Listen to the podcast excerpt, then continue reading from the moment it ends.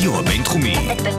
בינתחומי. 106.2 FM. הרדיו הבינתחומי. הרדיו החינוכי של המרכז הבינתחומי. לקום ישראל. 106.2 FM. השעה הבינתחומית. פודקאסט שמחדד את המוח.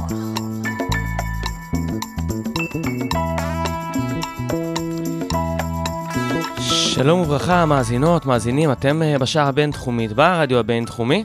אה, אני איציק ישי, אה, שמח להגיד שלום למי שיושב לצידי היום, דוקטור עופר ישראלי, גיאוסטרטג, מומחה לביטחון לאומי והמזרח התיכון. כאן, גם מלמד במזרח, במרכז הבינתחומי. אהלן עופר, מה שלומך? שלום. אז אה, בזמן שרוחות אה, מלחמה מנשבות בחוץ, אה, אם זה כאן בשכונה הקטנה שלנו, ואם זה בזירה קצת יותר גדולה, ואנחנו רואים uh, חדשות לבקרים, uh, כל מיני מנהיגים הזויים כאלו ואחרים, שככה גורמים אולי לגלובוס קצת להיות בחרדות. אתה בעצם מוציא ספר חדש, שלשמו גם התכנסנו, הוא נקרא תיאוריה של מלחמה, יציבות המערכת ותפוקות טריטוריאליות. ואולי תצליח לעשות לנו קצת סדר בכל הבלאגן הזה שקורה מסביב. אז קודם כל ברכות על הספר, אה, ובוא אולי תספר לנו טיפה באמת ככה בקווים כלליים על מה הספר עוסק, ואם הוא יכול לעשות לנו טיפה סדר ככה בכל הבלאגן שקורה סביבנו. קודם כל תודה, אני שמח באמת להציג את הספר החדש שלי. אמ, ככה, הספר אה, למעשה סוקר היסטורית מ-1816, מיד עם סיום מלחמות נפוליאון, ועד אה, 2016, את המערכת הבינלאומית. הוא למעשה מתבסס על סקירה היסטורית כדי לפתח תיאוריה מערכתית של היחסים הבינלאומיים, שבאה להסביר אה, שתי סוגיות מרכזיות. אחת מהן היא עד כמה המערכת הבינלאומית יציבה או פחות יציבה בתקופות שונות, ושאלה נוספת, האם בתקופות כאלה ואחרות התוצאות או התפוקות הטריטוריאליות של מלחמות בהן אה, מעורבות מעצמות גדולות, האם יש שוני ביניהם? זאת אומרת שהאם בתקופות מסוימות, מלחמות שמעצמות גדולות אה, מעורבות בהן, אה, תהיינה או תסתיימנה עם אה, תוצאה שבה המעצמה תכבוש את המדינה שאיתה היא מתמודדת, או הפוך, תגיע למצב של שימור הסטטוס קוו נגיד, שימור המצב הקיים שלפני המלחמה, או אה, במקרים מסוימים אפילו תיאלץ אה, לוותר על אה, שטח טריטוריאלי. מתוך ה, בעצם הניתוח של המערכת הבינלאומית בתקופה, כמו שאמרתי, של 200 שנה בדיוק, אה, היכולת אה, שלנו ב- בתחום, בתחום של היחסים הבינלאומיים אה, והאסטרטגיה, אה, זה אמור לאפשר לנו אה, גם כן אה, לנתח אירועים עכשוויים, ובמקרים מסוימים ולחוקרים אמיצים, אפילו אה, לאפשר או לתת להם אה, תובנות כדי, אה, עד כמה שניתן להגיד זאת, לנתח את העתיד אה, ול, ולספק לנו, לכלל הצופים, קוראים אה, או מאזינים, איזה שהן אה, מגמות או תובנות לגבי מגמות שמתפתחות אה, תוך כדי. אה, אז אתה מדבר על תפוקות טריטוריאליות, אה, ואמרת שאתה הולך 200 שנה אחורה, ואני תוהה ככה בקול, האם המלחמות של היום, אה, עד כמה, או לפחות או חלקן, אולי בכלל לא בהקשר של אה, טריטוריה. אם לדוגמה נסתכל, נלך אה, ישר כבר לצורך העניינים האקטואליים, צפון קוריאה, אולי יש לה שאיפות להיות מעצמת גרעין או משהו כזה, היא לא, לפחות אולי בשלב הראשון, גם אם יהיה עכשיו עימות איתה, אני לא, לא חושב שמישהו חושב לכבוש או את צפון קוריאה או את החוף המערבי של ארה"ב, לחילופין. תראה, אה, הסוגיה הזאת של אה, טריטוריה חשובה, כן או לא, זו סוגיה תיאורטית שכבר עשרות שנים דנים בה, וחוקרים לא מעטים טוענים, כמו שאתה טוען, או טענו ועדיין טוענים, שהטריטוריה היא לא קריטית, היא לא חשובה. מה שההיסטוריה הקרובה מלמדת אותנו, החל ב, נגיד, אה, מלחמות אפגניסטן ועיראק, שבהם ארצות הברית כן כבשה את המדינות הללו, אבל גם מה שהתפתח לאחר מכן, ההתפתחות של uh, המדינה האסלאמית. רגע, אה, אבל ש- אתה אומר, של- ארצות הברית כבשה, היא כבשה כדי להפיל את המשטר, אבל עדיין... אבל לא הפכה את זה להיות המדינה הנוספת בארצות הברית. כן, כן. כשאנחנו מדברים על אה, כיבוש, זה לאו דווקא סיפוח. אה. זאת אומרת, אנחנו כובשים כדי... ניגע בזה גם בהמשך, כן. בדיוק בחלוקה של ה... כן, נצטרך אה, ל- לעשות את ההבחנה הזאת. לטריטוריה יש משמעות. זאת אומרת, מי שחוקרים ואסכולות שטענו שהמערכת הבינלאומית, אה, או היחסים הבינלאומיים כבר לא מקדשים אה, טריטוריה, אז אה, אירועי 11 בספטמבר ומה שקרה לאחר מכן, אה, הכניס אותנו חזרה לדיון הזה, ולהבנתי, הסוגיה הזאת היא מאוד, מאוד, אה, קריטית כיום, ותהיה גם קריטית אה, בעתיד. זאת אומרת, הספר כמובן התפרסם לפני שהאירועים העכשוויים בצפון קוריאה אה, התפתחו אה, בשבועות האחרונים, ממש יצא לפני כחודש, לפ, לפני כחודש, אבל אה, לא הייתה הלימה מבחינת התאריכים, אבל כבר שם כתבתי שאחיזה בשטחים ב, במזרח, אה, במזרח אסיה, זאת אומרת, כולל צפון קוריאה ואזורים ב, ב, באזור של הפסיפיק, של האוקיינוס השקט, הם יהיו קריטיים אה, בנוגע אה, ליכולת של מעצמות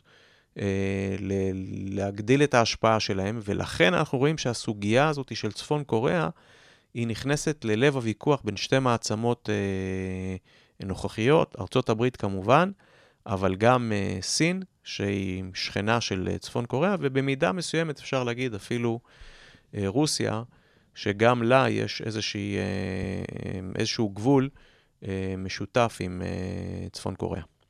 זהו, אז הזכרת את ארה"ב, את סין, את רוסיה, ובאמת בפתח ספרך אתה בעצם, בשביל לעשות איזשהו סדר גם למאזינים, לשם הדיון, אתה בעצם אה, מחלק את המערכת, ל, ל, אנחנו מדברים על חלוקה של מעצמות, למספר סוגים, אה, המערכת הבינלאומית. אז בואו באמת נעשה סדר בסוגים השונים שבהם אתה אה, בוחן את המערכת הבינלאומית. כן, קודם כל צריך להגיד, נכניס קצת אה, שיח אה, תיאורטי אולי, צריך להבין שהתיאוריה שלי היא תיאוריה שמשלבת אה, מספר תיאוריות, אה, אה, או מספר אסכולות, יותר נכון לומר, אסכולות תיאורטיות. אחת מהן כמובן היא, תיאוריה, היא התיאוריה הריאליסטית, שמקדשת עוצמה, בדרך כלל עוצמה צבאית. אה, כשאני שילבתי לזה גם כן, אה, שילבתי בתיאוריה הזאת גם מה שאני מגדיר אה, עוצמה קרקעית, קרי שליטה באזורים בעלי חשיבות גיאו-אסטרטגית לזמנן. אבל בנוסף, היא משלבת, הייתי אומר, היבטים גם של תיאוריות אחרות, תיאוריות מורכבות, שזה נושא ספרי הבא, אינשאללה, ובעזרת השם ניפגש אה, גם אה, בהמשך בנושא הזה, אבל זאת אומרת, היא משלבת אסכולות תיאורטיות אה, אה, אה, שונות. מה שהתיאוריה שלי עושה, היא טוענת שלמעשה המערכת הבינלאומית ניתנת לחלוקה בהתאם למספר מוקדי הכוח אה, שמצויים במערכת בכל אה, נקודת זמן. אה, כאשר היא מחלקת את המערכת למערכת שהיא, נתחיל מה, מהמערכת המצומצמת ביותר אולי, המערכת, מערכת אה, או מערכות חד-קוטביות, שבהן מעצמה או היפר-מעצמה, כמו שאני מגדיר כאן, אה, יחידה, היא זו שלמעשה מפעילה, או מרכז הכוח, הייתי אומר, מרכז הכובד הבינלאומי מצוי בידיה. כך היה אה, למעשה מ-1992, סוף אה, המלחמה הקרה, ואפשר להגיד עד אה, למועד שבו סיימתי את הספר, 2016, אה, שבה ארצות הברית אה, אה, הייתה מוקד הכוח העיקרי, המרכזי. זאת אומרת, בתקופה הזאת אה, אנחנו חזינו, אפשר להגיד, במערכת אה, אה, חד-קוטבית. מערכות דו-קוטביות, שבהן שתי מעצמות על... הן אלו שממקדות אצלן את הכוח, אה, כמו בתקופת המלחמה הקרה, והחידוש שלי אה, שנים של 1816 אה, עד אה, 1848, בהן בריטניה ו... וגרמניה היו המעצמות הגדולות, ומערכות שהן מערכות אה, חד, ש... תלת-קוטביות, או יותר נכון להגיד רב-קוטביות, בהן במערכת יש שלוש או יותר מעצמות גדולות. כל אחד מהמקרים הללו, כל אחד מהקייסים האלו, למעשה מובילים לכך שהמערכת הבינלאומית תיאלץ את ה... קודם כל את מעצמות העל, אבל גם את המדינות הנוספות שנמצאות בתוכן, אה, בתוך המערכות הללו, לפעול באופן מסוים, אה, וגם יותר מכך, אה, מה שהתיאוריה טוענת, טוענת, שגם אם המעצמות הללו והמדינות בתוך כל אחת מהמערכות תפעלנה לכאורה בניגוד לחוקים, אם אפשר להגדיר את זה ככה, החוקים המוכרים של היחסים הבינלאומיים, עדיין התוצאות או התפוקות של המערכות הללו ושל המלחמות שתתפתחנה בתוך המערכות הללו, הן תהיינה אה, תפוקות אה, ידועות בהתאם לתיאוריה. זאת אומרת, אני רק אחדד את הנקודה, זאת אומרת, מדינות שתנהגנה, אה, תבחרנה לנהוג בניגוד לאופן שבו התיאוריה צופה, בסופו של דבר, התפוקה או התוצאה של ההתנהגות שלהן תהיה לא בהתאם לרצון שלהן, שלהן, אלא בהתאם לחוקיות שהתיאוריה אה, למעשה אה, מפענחת ומציגה. אוקיי, okay, אז אנחנו באמת גם בהמשך ניגע קצת יותר באמת ב, ב, בעומק התיאוריה ובמה החוקים והכללים שמניעים אותה, אבל אנחנו שוב, אנחנו רגע מדברים על המעצמות, בואו שנייה באמת נעשה רגע סדר. אה, קודם כל, איך אתה מגדיר מה זה בדיוק מעצמה? אה, לצורך העניין, עכשיו אנחנו מדברים על ארה"ב, אוקיי, זה מובן, אבל הזכרת את רוסיה, הזכרת את סין, אם פתאום איזו מדינה קטנה כמו קוריאה נהיית מעצמה גר... גרעינית נגיד, או משהו כזה. איפה בדיוק עובר הגבול שאתה אומר, זה השחקנים המרכזיים, וכל השאר הולכים או לא הולכים, כפי שאמרת, בעקבות מה שהם עושים בעצם. אז עוד פעם, זה באמת, השאלות הללו הן שאלות שהן בלב הדיון התיאורטי, ההגדרות, זאת אומרת, מה זו מעצמה, או כמו שאני מגדיר, מה זו מעצמת על. אמ, למעשה אני, בניגוד למחקרים אחרים, שדנו בסוגיות הללו, קודם כל הכנסתי את העולם הזה של העולם החד-קוטבי, שלא קיים בתיאוריות המקבילות. כדוגמה, תיאוריה... חד-קוטבי, זה עוד פעם, כן. אנחנו מדברים על, על היפר-מעצמה. כן, כן. היפר-מעצמה שהיא אה, נמצאת בעולם חד-קוטבי, שמרכז, זאת אומרת, מרבית העוצמה מצויה בידיה, וזה אומר שהיא יכולה... אחד, אה, להילחם ותיאורטית, לפחות על הנייר, לנצח כל מעצמה אחרת או מדינה אחרת, או כל קואליציה של אה, מדינות אחרות, וזה היה המצב, כמו שאמרתי, מסיום המלחמה הקרה, ועד ימינו אנו, אפשר להגיד אפילו. אה, תיאוריות אחרות, תיאוריות, דוגמת התיאוריה של וולץ והתיאוריה של מרשהיימר, גם הן תיאוריות ריאליסטיות, הן למעשה זנחו את ה...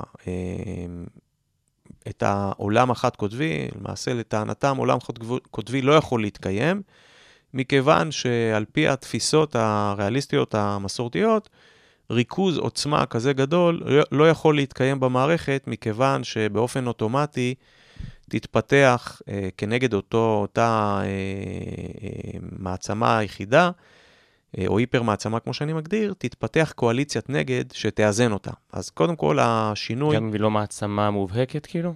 כן, ההגדרה למעשה בעולם הזה, ש... אה, או תיאוריית האיזון, טוענת שכל איזון, כל אה, ריכוז של עוצמה, ריכוז גדול מדי של עוצמה בידי מעצמה אחת, תוביל לקואליציית נגד, למערכת שתאזן את העוצמה שלה. זה כ... קודם כל כפתיח לשאלה שלך. והדגש הוא על קואליציה לצורך העניין, ולא על אה, מדינה אחת? בדרך כלל כן, זאת אומרת, אם זה, אם זה, אם זה מדינה אחת, אז זה כבר לא... זה לא חד-קוטבי. לא חד-קוטבי, כן. כן. כדי שהחד-קוטביות אה, תיפול, צריכה, צריכה להיות איזושהי הצטרפות של מדינות לקואליציה. עכשיו, כמו שאתה, ההגדרה בעצם שאתה, או השאלה שלך, מובילה אותי להגדרה שלי, שהיא גם חדשנית. בעצם מה שאני עשיתי, אני לקחתי נתונים סטטיסטיים מאוד מאוד מדויקים ומאוד מאוד מקיפים. מ-1816 עד 2004, אלה נתונים שמרכזים אותם, קבוצה של חוקרים אה, בארצות הברית, תחת אה, אתר שנקרא COW, The COW Project, Correlates of War. הם למעשה סוקרים את כל המלחמות אה, מסוף, או כן, מלאחר מלחמות נפוליאון ועד 2004, נכון להיום, וכל הזמן זה מתעדכן. לקחתי את הנתונים האלה לאחר שהגדרתי מה זו עוצמה באמצעות התבססות על מחקרים אחרים. עשיתי ניתוח סטטיסטי אה, מאוד מאוד אה, אה, מעמיק ששם אני למעשה השוויתי את כל המעצמות, את כל המדינות החזקות ביותר במערכת, בכל אחת מהשנים, ולאחר מכן פילחתי והגעתי לאיזושהי חלוקה של עוצמה בין מעצמות שונות בתקופות שונות. לכך הוספתי גם מה שהגדרתי עוצמה קרקעית, זאת אומרת, בעיקר, הייתי אומר, המיקום הגיאוגרפי אה, של אה, מעצמות באתרים או במר... אה, באזורים בעולם שהם בעלי חשיבות גיאו-אסטרטגית לזמנם, כדוגמת, נגיד, המזרח התיכון בעשורים האחרונים, תקופת המלחמה הקרה ולאחר מכן, וכמו שאמרתי כבר בפתיח, המזרח רחוק, או מזרח אסיה,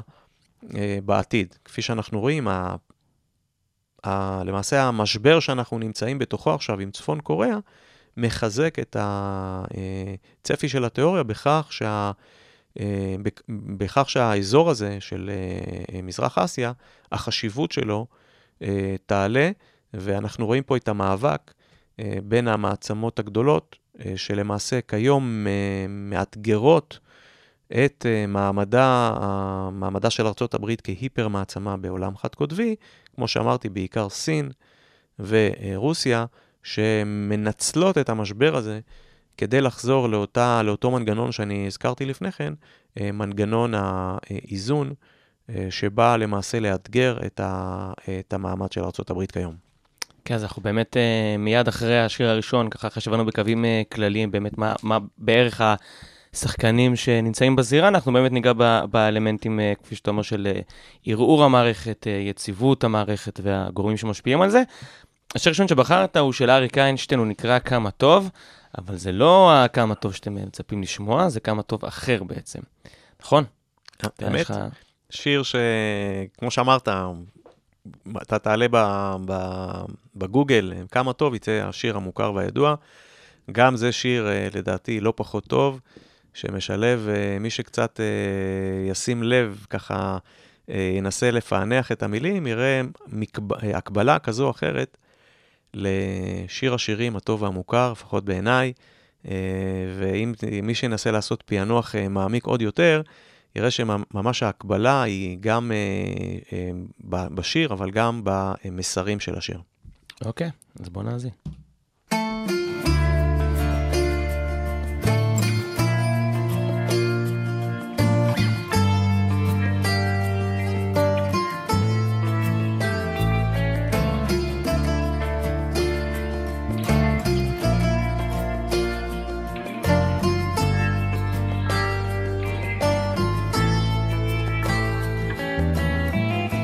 ימים של מור ולבונה.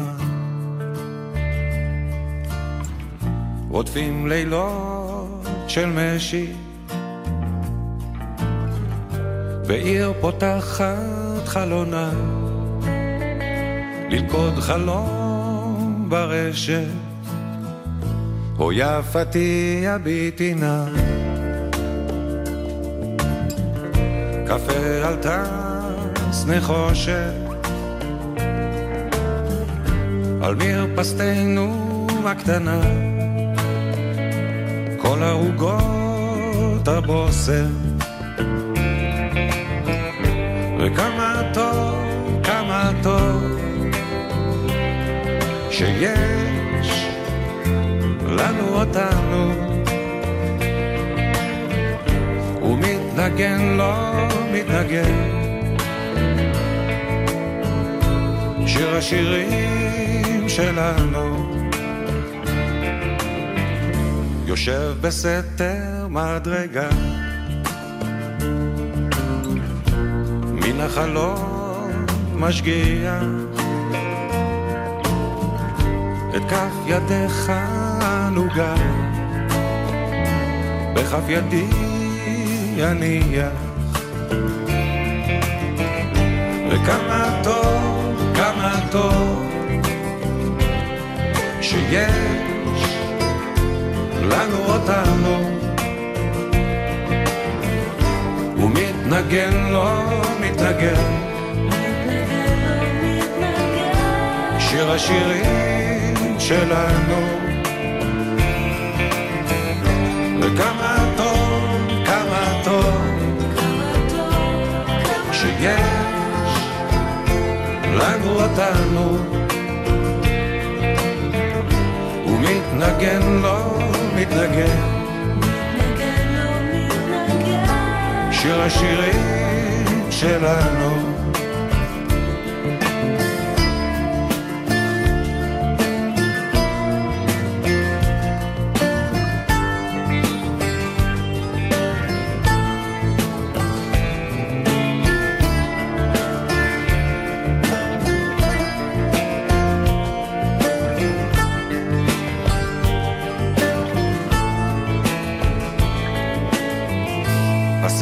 מקום קצת לצידך.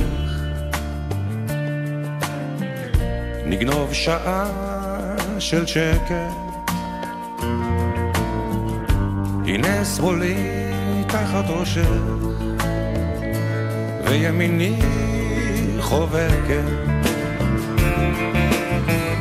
וכמה טוב, כמה טוב שיש לנו אותנו. הוא מתנגן, לא מתנגן. שיר השירים שלנו. וכמה טוב, כמה טוב. שיש לנו אותנו מתנגן, לא מתנגן. שיר השירים שלנו. וכמה טוב, כמה טוב. אז באמת אה, ביצוע אה, פחות מוכר, לשיר פחות מוכר ממה שציפינו, אבל אה, תודה על ההיכרות עם השיר הנהדר הזה. כמובן שאי אפשר אה, לסיים תוכנית כזאת בלי להביא את אה, אריק איינשטיין. אבל עוד לא סיימנו, חשוב רק לציין.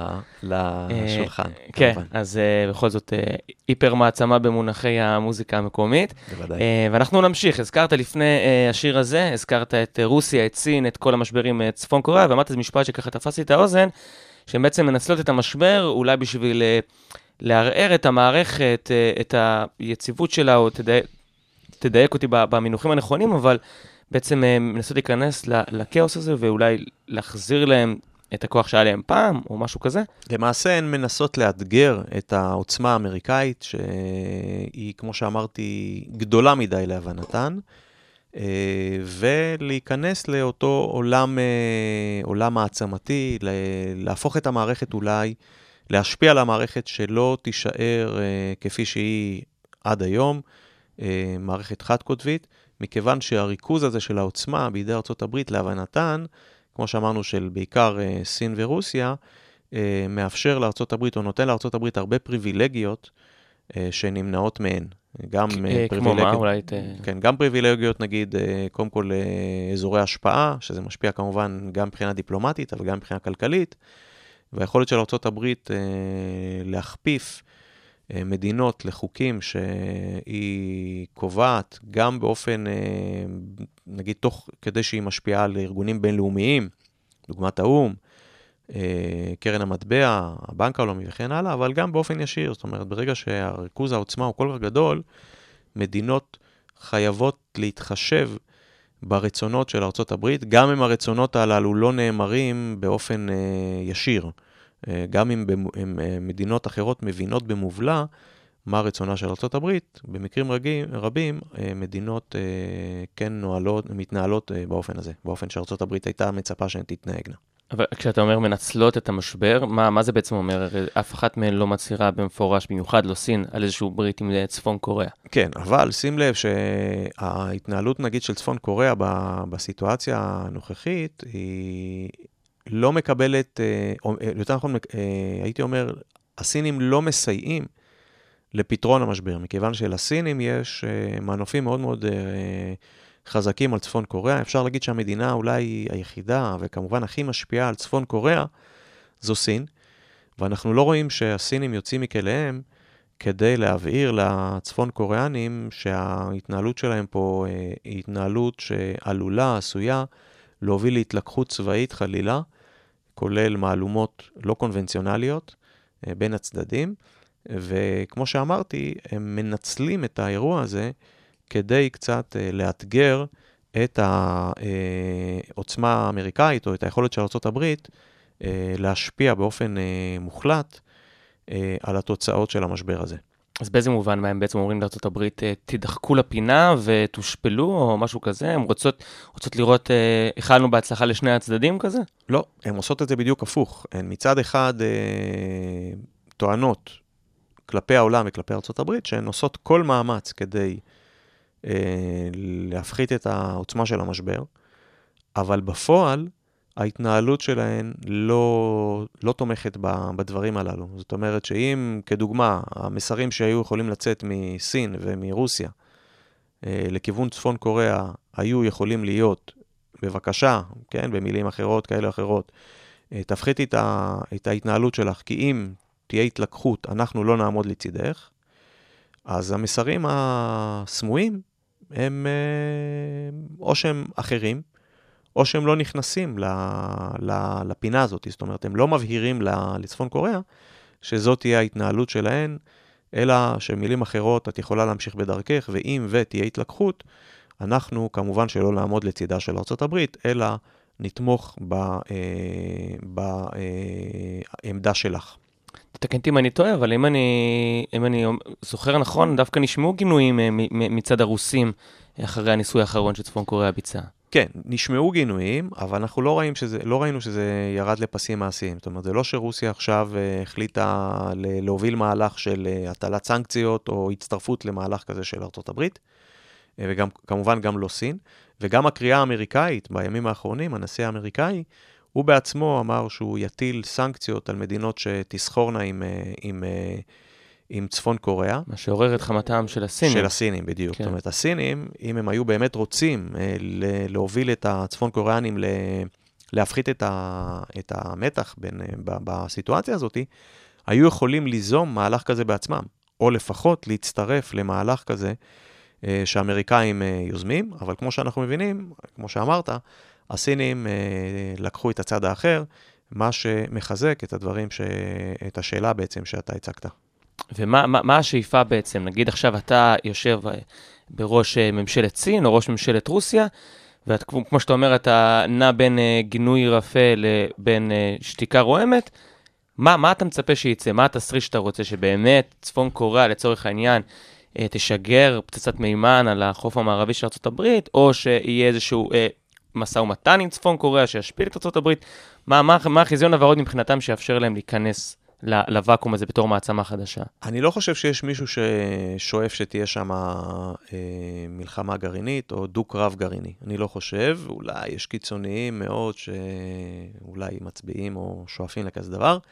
כמובן שהמנהיגות לא, לא תרצה אה, תוצאה כזאת.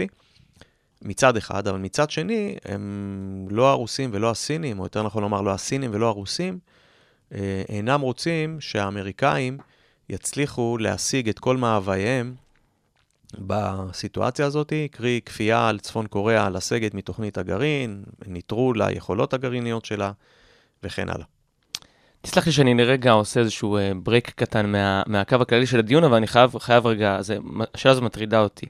אנחנו מדברים פה במונחים מאוד תיאורטיים, וגם בהמשך, אה, אחרי השיר הבא, גם נעסוק באמת ב, ב, בליבה של התיאוריה, ובמה שאמרת בתחילת הדיון, שזה לא, שזה דברים שהם ככה טרנס-היסטוריים ולא אה, בהכרח נקבעים לפי זמן ומקום ספציפיים.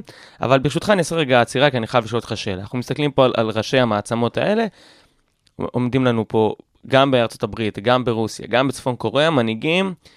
שלפחות במבט אה, שופט אה, דרך אמצעי התקשורת, נראה שמדובר בטיפוסים מאוד אה, צבעוניים, קיצוניים, קפריזיים, תגדיר אותם איך שאתה רוצה. מיוחדים. מיוחדים. עכשיו אני אומר, יכול להיות תיאוריה מעניינת, נחמדה וכולי, אבל שבסך הכל מדובר על חבורה של משוגעים, של תאבי כוח, תגדיר אותם איך שאתה רוצה, שמלחמות אגו משוגעות על גבם של מיליונים. ההיסטוריה אה, משובצת, הייתי אומר, במנהיגים מהסוג הזה שאמרת. אתה יכול ללכת לגרמניה הנאצית, אני לא רוצה אפילו להזכיר את שם, המנ... את שם המנהיג שם, אה, ומדינות אחרות לאורך ההיסטוריה, תקופת המלחמה הקרה, אה, ומד... ותקופות אחרות. אה, סדאם חוסיין, אה, במדינות קצת יותר קטנות, אה, קדאפי וכן הלאה. אבל אנחנו צריכים להבין שה... כשאנחנו מתבוננים על המערכת הבינלאומית, המאוויים של אה, מנהיגים והרצונות שלהם יכולים להיות uh, כאלה ואחרים, אבל במקרים רבים התוצאות או התפוקות של ההתנהלות שלהם, אה, שלהם תהיה uh, שונה לחלוטין. רק כדוגמה, אפשר ללכת מתחילת המחקר שלי, קצת לפניו, uh, נפוליאון, ששאף להקים איזו אימפריה אירופאית uh, מאוד מאוד גדולה. כמובן שההתנהלות שלו לוותה בהרס uh, גדול, אבל התוצאה הייתה שקמה כנגדו uh, קואליציה מאזנת, שלמעשה צמצמה את הרצונות שלו, שלא באו לידי מימוש. נלך, נקפוץ 100 שנים קדימה, מלחמת העולם הראשונה, 1914-18, ומלחמת העולם השנייה, 1939-45. גם שם אנחנו רואים מדינה אה, אה, אחת, גרמניה, תחת מנהיגויות שונות, אבל עדיין אותה מדינה, אותה מדינה ששאפה לעשות בדיוק אותו דבר, להגיע לאיזושהי, אה, או לייצר, או להקים, לכונן איזושהי אימפריה אירופאית ואפילו עולמית, והתוצאה של ההתנהלות שלהם הייתה חזרה למה שהגדרנו כבר, הסטטוס קוו אנטה, המצב הקיים לפני תחילת המלחמה, קרי צמצום, אה, צמצום ההשפעה שלה והשטח הטריטוריאלי שלה למה שקרה לפני כן, ואפילו פחות. מה שהיה לפני המלחמות ואפילו פחות. זאת אומרת, הרצונות של המנהיגים הם בסדר, אבל מנהיגים שהם אה, אה, עם ראייה היסטורית טובה, מבינים שהיכולת שלהם להשפיע על המציאות היא קיימת, אבל היא מצומצמת. זאת אומרת, הם יכולים להשפיע על תוצאות מסוימות בצורה כזו או אחרת, אבל הם לא יכולים לחולל שינויים אה, משמעותיים אה, במערכת הבינלאומית. במקרים חריגים זה כן קיים, נגיד אה, מנהיגים של מעצמות גדולות. אה, אם נגיד אה, נשיא ארצות הברית יקום בבוקר ויחליט אה, לפוצץ עכשיו חצי מהעולם בנשק גרעיני, כמובן שתהיה לו השפעה על, ה, אה, על כל החיים שלנו ושל הדורות קדימה. אבל באופן כללי, אה, מדינות אה, ומנהיגים של מדינות יכולים, כמו שאמרתי, להשפיע באופן מצומצם ולא באופן אה, גורף על המציאות הקיימת, בגלל האילוצים, הייתי, כמו שאני מגדיר אותם בספר, האילוצים המערכתיים שמופעלים כל הזמן על כל השחקנים. כן, אנחנו תכף גם ניגע בזה, אבל רק להבין את הנקודה עד הסוף. זה יהיה מופרך לחשוב שדווקא בעידן בו טראמפ עומד בנשיאות ארה"ב, ועוד דמויות כאלה ומעניינות אה, בראשי מעצמות כאלו ואחרות, או לא מעצמות, לא משנה, עומדים בזה, שאם נגיד ב, ב, עוד עשר שנים, נגיד כן, ב-2018 פרצה המלחמה, מלחמת העולם השלישית, או מלחמת הגרעין, זה כנראה יהיה אפשר להצביע באופן ישיר על האישיות של המנהיגים הספציפיים האלה, או שאתה אומר, לא בהכרח. לא, היכולת שלהם לחולל את האירועים, כמובן, זה נתון בידי מנהיגים. כמו שאמרתי, המלחמות הללו שדיברנו עליהן, הן מלחמות שמנהיגים, אה, אה, למעשה, הם היו אלו שפתחו בהן, במלחמות הללו. אבל היכולת שלהם להשפיע על התוצאות של המלחמות הללו, היא כבר אה, אה, אה, שונה. זאת אומרת, בדרך כלל זה לא נתון בידיהם. נתנו את הדוגמאות. אה, נפוליאון, במלחמות נפוליאון, גרמניה אה, של מלחמת העולם הראשונה, גרמניה הנאצית של מלחמת אה, העולם השנייה. אלו היו מלחמות שמעצמות גדולות ומנהיגים מאוד מאוד חזקים ומשפיעים ניהלו אותן, אבל התוצאות שלהן, כמו שאמרנו, היו שונות מהצפי של המנהיגים בתחילת המלחמה. זאת אומרת, יש יותר סיכוי שמלחמה תפרוץ, בוא נגיד בהנחה ויש מנהיגים כאלה, אבל הם בסופו של דבר לא ישלטו בתוצאה הסופית, כי ייכנסו גורמים נוספים שינווטו את התוצאה ב- ב- בסוף? אז נחזור לתיאוריה, אני טוען שתקופות מסוימות, או נגיד, נגיד אחרת, הסיכוי לפריצתן אה, של מלחמות, מספר המלחמות שתפרוצנה בכל תקופה, הוא נגזרת של אה, המערכת הבינלאומית שמצויה באותה תקופה, אה, כאשר ההשוואה שעשיתי שם מבין אה, אה, המערכות השונות, אז כמובן שהמערכת הדו-קוטבית, אה, המערכות הדו-קוטביות, מראות שהסיכוי לפריצתן של מלחמות בתוכן, שבהן מעורבות מעצמות גדולות, הוא הנמוך ביותר, זאת אומרת, המערכת הזאת, המערכות האלו הן מערכות יציבות מאוד, לעומת מערכות אה, רב-קוטביות, דוגמת אה, המערכת הבינלאומית במחצית הראשונה, נגיד, של המאה ה-20, אלו מערכות שבהן, אה, שהמערכות הללו למעשה תיאלצנה את המדינות, בגלל המבנה של המערכת, הן תיאלצנה את המדינות לצאת, את המעצמות לצאת למלחמות גדולות יותר, אה, רבות יותר, ולכן המערכות הללו תהיינה יציבות, אה, או הכי פחות יציבות, ובתווך מצויות מערכות חד-קוטביות, שהן, כמו שניתחתי בספר, הן תהיינה מעט יותר יציבות. ממערכות, אה, אה, או תהיינה יותר יציבות, או אה, נמצאות בתווך בין מערכות דו-קוטביות שהן הכי יציבות ומערכות רב-קוטביות שהן הכי פחות יציבות. אוקיי, okay, אז אנחנו באמת מיד אחרי השיר הבא ניגע יותר בכללים האלה שעד עכשיו נגענו בהם בצורה קצת אמורפית, ונבין מה, מה הם החוקים האלה שאתה בעצם מדבר עליהם בספר שמכתיבים למנהיגים ולמציאות את התוצאות של ההחלטות שלהם, נגיד כך. השיר הבא של ליאור פרחי. אתה רוצה לתת עליו כמה מילים? בדרך כלל אני לא אוהב שירים, מה שמוגדר, אם אני אה, צודק, אה, קאברים. זאת אומרת, אה, שיר שמישהו יצר ובא זמר אחר ושר אותם אה, שוב. אני בדרך כלל לא אוהב אה, ביצועים כאלה, אבל השיר הזה תפס אותי ממש לפני יום העצמאות האחרון. כנראה שהוא נמצא בשוק הרבה זמן, אבל אה, אה, הוא תפס אותי באיזה נסיעה שלי, ו... פשוט התחברתי אליו. קודם כל הייתי מחובר לשיר המקורי, ואני חושב שהביצוע הזה הוא ביצוע אה, מעולה, אה, וכמי ש... כירושלמי כמוני, שאוהב את העיר, והחומות, והעיר העתיקה, והכותל בשבילו הם באמת אה, עולם ומלואו, אני, כל פעם שאני חושב על ירושלים, מאז ששמעתי את השיר הזה, השיר הזה מתנגן לי, אה, מקווה שגם המאזינים והמאזינות אה, ייהנו ממנו. אוקיי. Okay.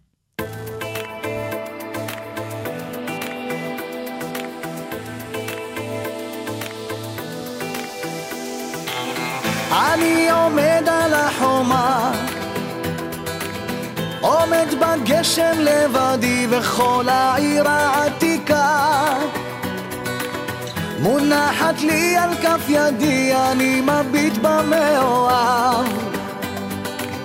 אני עולה לכאן תמיד סתם להביט אבל עכשיו אני נמצא כאן בתפקיד אבל עכשיו אני נמצא כאן בתפקיד. כן, כן, מי חלם אז בכיתה. כשלמדנו לדקלם על חומותייך ירושלים הפקדתי שומרים.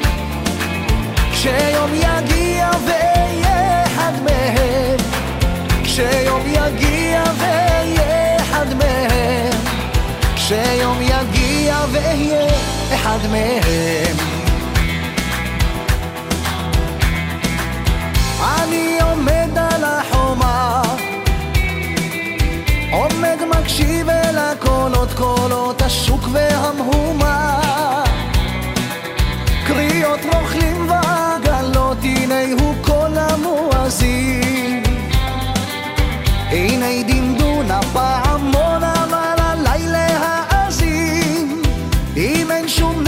של רימון.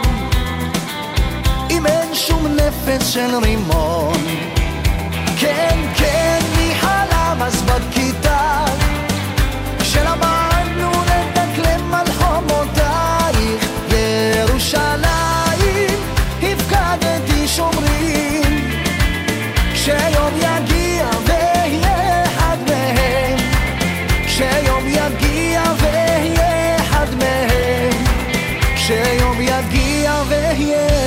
אחד מהם.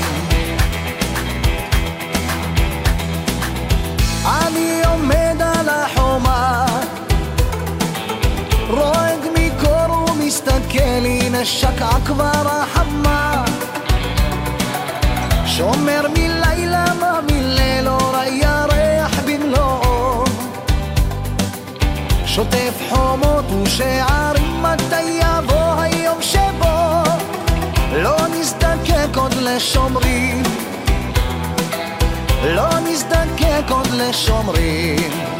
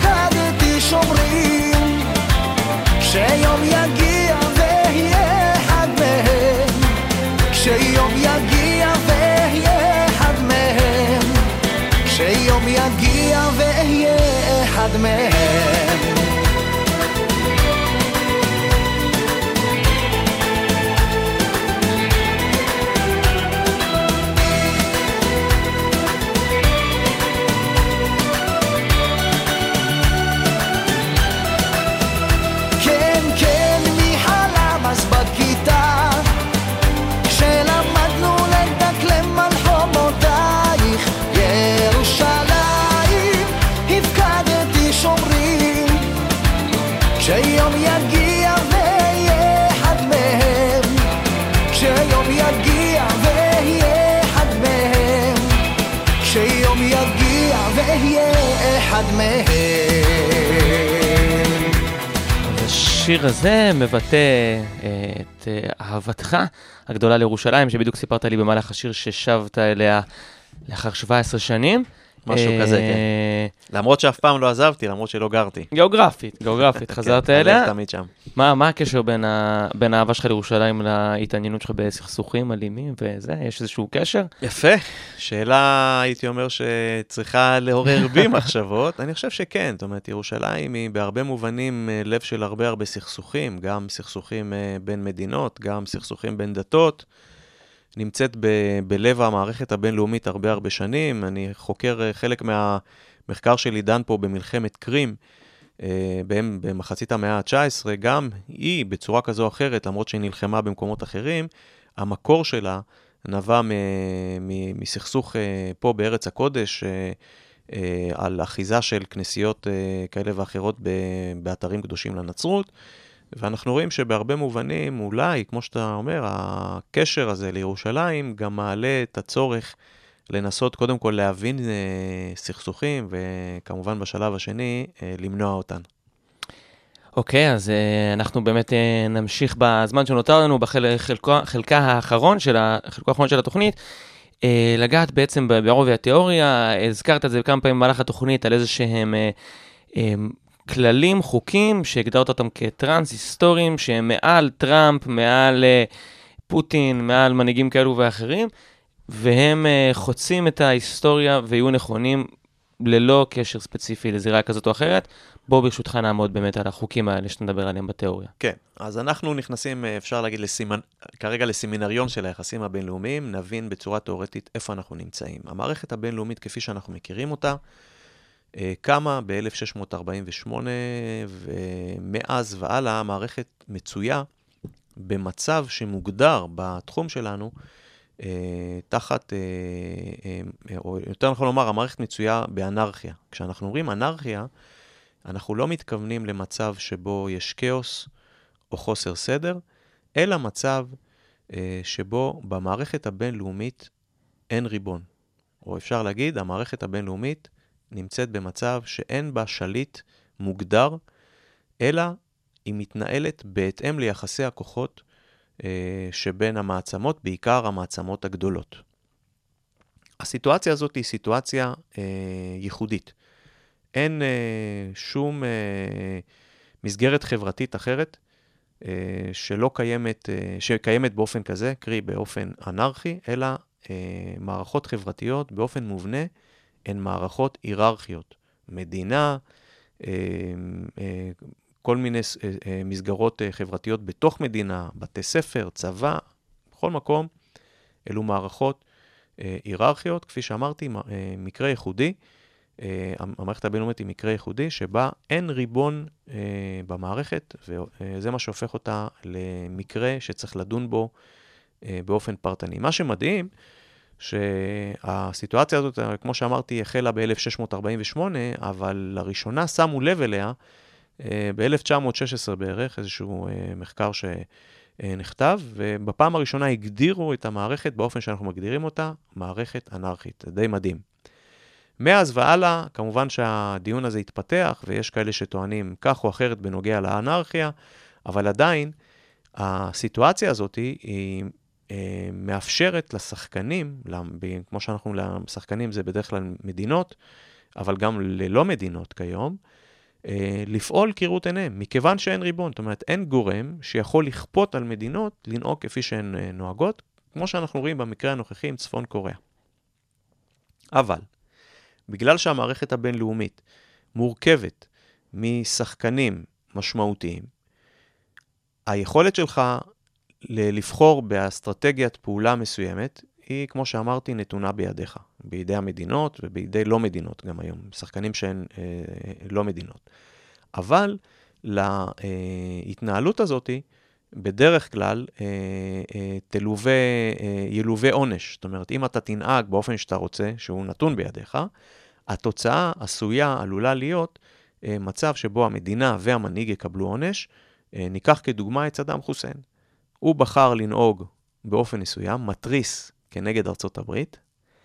התוצאה הייתה, אה, קודם כל נפילתו האישית, הוא איבד את ראשו, אבל גם קריסתה של אה, עיראק. אבל לצד זאת, יש אה, מונח נוסף, או חוק נוסף, שהייתי רוצה להכניס, או עיקרון נוסף, שאני מגדיר אותו עיקרון ההומאוסטסיס, שלפיו המערכות הבינלאומיות, יש להן נטייה לשמר את עצמן. זאת אומרת, מערכות בינלאומיות, מכיוון שהשחקנים שמרכיבים את המערכת לא כל כך יודעים, או לא יכולים לצפות מה תהיה התוצאה של קריסת מערכת, אה, והאם התוצאה תהיה טובה יותר או פחות מהמצב הנוכחי, המערכות הבינלאומיות למעשה אה, אה, גורמות לכך שתהיה שאיפה תמידית לשמר את המצב או לשמר את המערכת באופן אה, אה, הקיים, או ב, על פי חלוקת העוצמה הקיימת, ואז נוצר לנו מצב שיש פה שני כוחות מנוגדים. מכך, מצד אחד, עיקרון האנרכיה, שהזכרנו אותו, למעשה אה, מאפשר למדינות אה, לבחור בכל אסטרטגיית פעולה ש, שהן רוצות, מה שעשוי או עלול לגרום לערעור ולקריסת המערכת, ומצד שני העיקרון השני, עיקרון ההומאוסטסיס, שהוא למעשה מאלץ את המדינות דווקא לשמר את הקיים, אה, מכיוון, כמו שאמרתי, שהיכולת שלהם לצפות את העתיד ולהבטיח שמצבן יהיה, יישמר כפי שהוא היום, הוא קטן. כל זה נכנס, אה, או שני העקרונות הללו צריכים להיכנס תחת כל אחת משלושת המערכות אה, שאנחנו כבר הזכרנו אותן, מערכות חד-קוטביות, מערכות דו-קוטביות ומערכות אה, רב-קוטביות, ותחת כל אחת מן המערכות הללו, לכל אחד מהעקרונות שהזכרנו, העקרון אה, האנרכיה או ההומואסטסיס, תהיה להם השפעה שונה אחד ביחס, ביחס לאחר, וזה מה שמוביל לכך שהמערכות הללו הן תהיינה מערכות שונות, אחד, מבחינת אה, היציבות שלהן, עד כמה, כמה מלחמות תהיינה בכל אחת מהמערכות הללו, ומצד שני, מה תהיינה התוצאות או התפוקות הטריטוריאליות של המלחמות אה, בהן אה, תהיינה מעורבות המעצמות הגדולות בכל אחת מהמערכות הללו.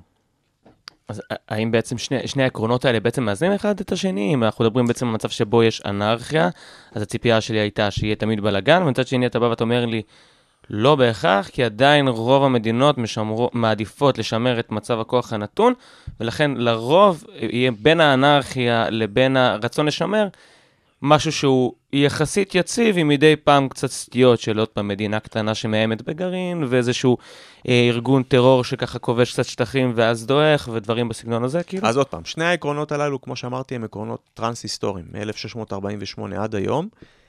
הם יהיו קיימים במערכת, כל עוד המערכת תהיה מערכת אנרכית. זאת אומרת, אם המערכת מחר תהפך להיות מערכת היררכית, איך זה יכול להיות? יכול להיות, נגיד שארצות הברית, תיאורטית, הייתה מחליטה להכפיף את העולם לשלטונה. תיאורטית, והייתה פועלת לעשות את זה, כולל שימוש בארסנל גרעיני. אה, כמו שאת אומרת, תיאורטית, כי זה לא מה שאנחנו צופים שיקרה. אם המערכת תהפוך להיות למערכת היררכית, העקרונות הללו יהיו חסרי משמעות, מכיוון שאחד, לא, יהיה, לא, יהיה, לא תהיה אנרכיה, אלא תהיה, אה, יהיה, תהיה מערכת היררכית, ומצד שני, עקרון ההומאוסטסיס הוא גם כן יתבטל, מכיוון שהמערכת תהיה אה, אה, עם חוקים אה, מובנים. מה שגורם לשינוי זה לא העקרונות הללו, העקרונות הללו, כמו שאמרנו, הם טרנס-היסטוריים, נמצאים לאורך כל ההיסטוריה 1648 עד היום וכנראה בעתיד, כפי שאני צופה וכפי שרוב התחום שלנו צופה. מה שמשתנה זו אה, אה, הדגם של הקוטביות המערכת. זאת אומרת, היכולת שלנו לבחון את השינויים בין תקופה כזו או אחרת, נובעים מכך שהעקרונות הללו, עקרונות היסוד הללו, הטרנס-היסטוריים קיימים, אבל השינוי אה, שמתקיים במערכת הוא דגם הקוטביות, שבאמצעותו, כפי שאמרנו כבר, ניתן אה, לבחון את הסוגיות שדנו בהן. זאת אומרת בעצם מה, מה שגורם, החוקים האלה יהיו קיימים תמיד, ומה שיגרום לתנודה כזאת או אחרת שלהם ולקצת יותר אנרכיה או קצת יותר יציבות, מצוין, זה בעצם זה דגם הקוטביות. הקוטביות, שזה, אם אנחנו חוזרים לתחילת התוכנית, בעצם כמה אה, מעצמות יש... אה, בכל תקופה. בכל, בכל רגע נתון. בכל רגע נתון. עכשיו שים לב, מה, שמה, מה שבעצם מוביל אותנו, אה, האתגר הוא אה, להגדיר, אה, להגדיר את המערכת. זאת אומרת, בדיעבד, כפי שאמרתי, עשיתי פה אה, עבודה מאוד. אה, מעמיקה, הייתי אומר, גם כולל אה, ניתוחים סטטיסטיים וגם אה, ניתוחים איכותיים, בנוגע למערכות הקודמות, להיסטוריה, והגעתי למסקנה, מסקנות כאלה ואחרות בנוגע לקוטביות המערכת עד 2016. השאלה, שהיא יותר מעניינת, היא מתי המערכת הגיעה לכדי שינוי? זאת אומרת, האם אנחנו עדיין נמצאים כרגע בתוך מערכת שהיא מערכת חד-קוטבית, או שאנחנו נמצאים כבר בתהליך של שינוי. זאת אומרת, האם המערכת אה, הפכה כבר להיות, או הופכת, ב, אנחנו חוזים במו עינינו, בכך שהמערכת הופכת להיות דו-קוטבית, עם אה, סין שנכנסה פה למשחק, ואולי אפילו תלת-קוטבית. היית שם את סין לפני רוסיה? כן, בוודאי. סין בוודאי.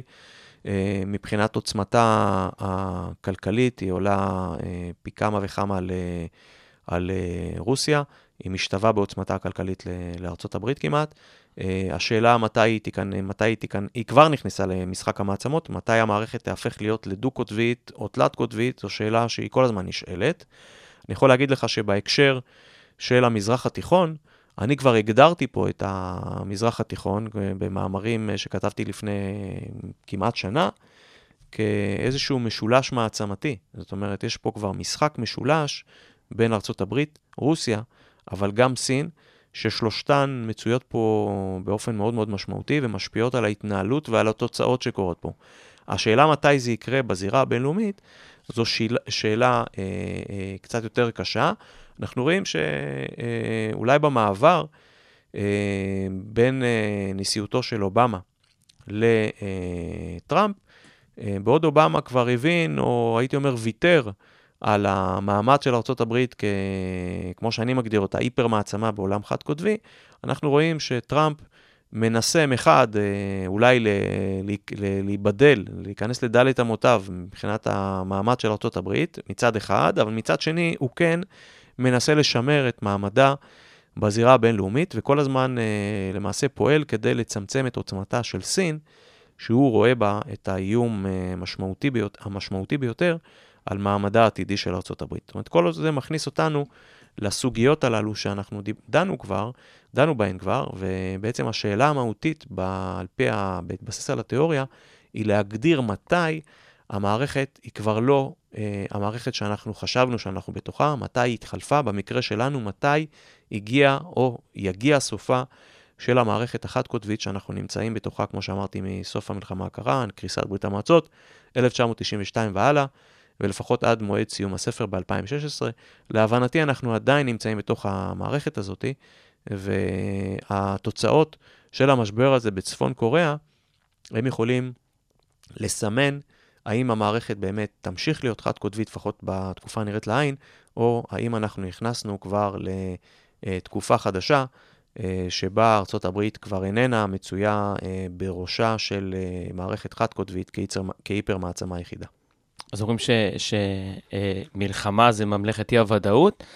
אז התיאוריה של מלחמה, אולי אפשר להגיד שזה תיאוריית אי-הוודאות, אתה בעצם נותן כאן נגיעות זהירות לגבי איזשהו תחזיות אפשריות, אבל אולי ככה באמת בזמן. הממש קצר שנותר לנו, אה, בזהירות אולי תנסה, אה, אני לא אאמת אותך, אה, לא אאמת את זה איתך בעתיד, במידה וזה קודם כל אפשר, אני תמיד שמח לחזור לדברים אה, שלי. אבל מה, מה, מה בכל זאת אתה חושב? אתה אומר, אומר פה, מתי אולי נראה שזה, מה אתה חושב? עכשיו המשבר נמצא בתאריך של היום.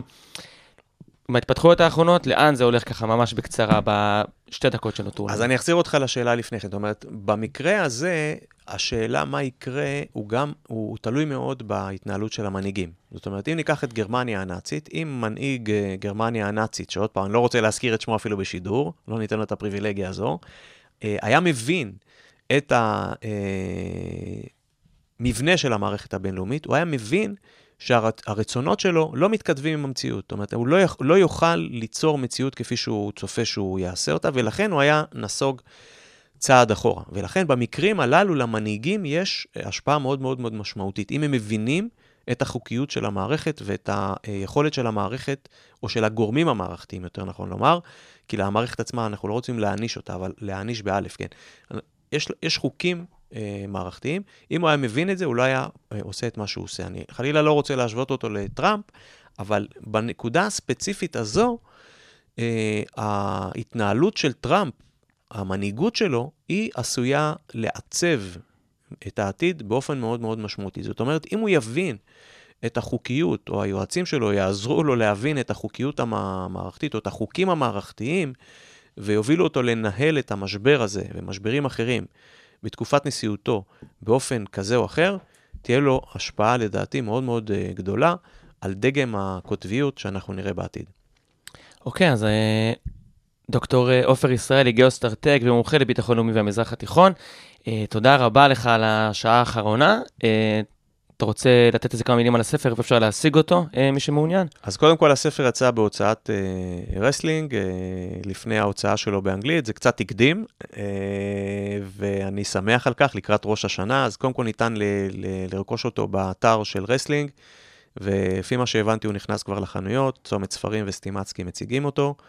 אה, ואני כמובן אשמח מאוד, אה, המאזינות והמאזינים שיקראו, אני אשמח מאוד לקבל אה, תובנות, הערות, לשלב אותם בגרסאות עתידיות, וכמובן uh, לענות לשאלות כאלה ואחרות שיצוצו, מכיוון שהספר uh, לא יכול להקיף את uh, כלל התובנות שמצויות מאחורי המלל שנכנס אליו. אוקיי, okay, אז שיהיה הרבה בהצלחה עם זה, ואנחנו נסיים עם uh, סטרו פרים, שיר הנודד. תודה uh, לך, כמובן. האחרון, uh, בכיף גדול. השיר האחרון שבחרת לתוכנית היום.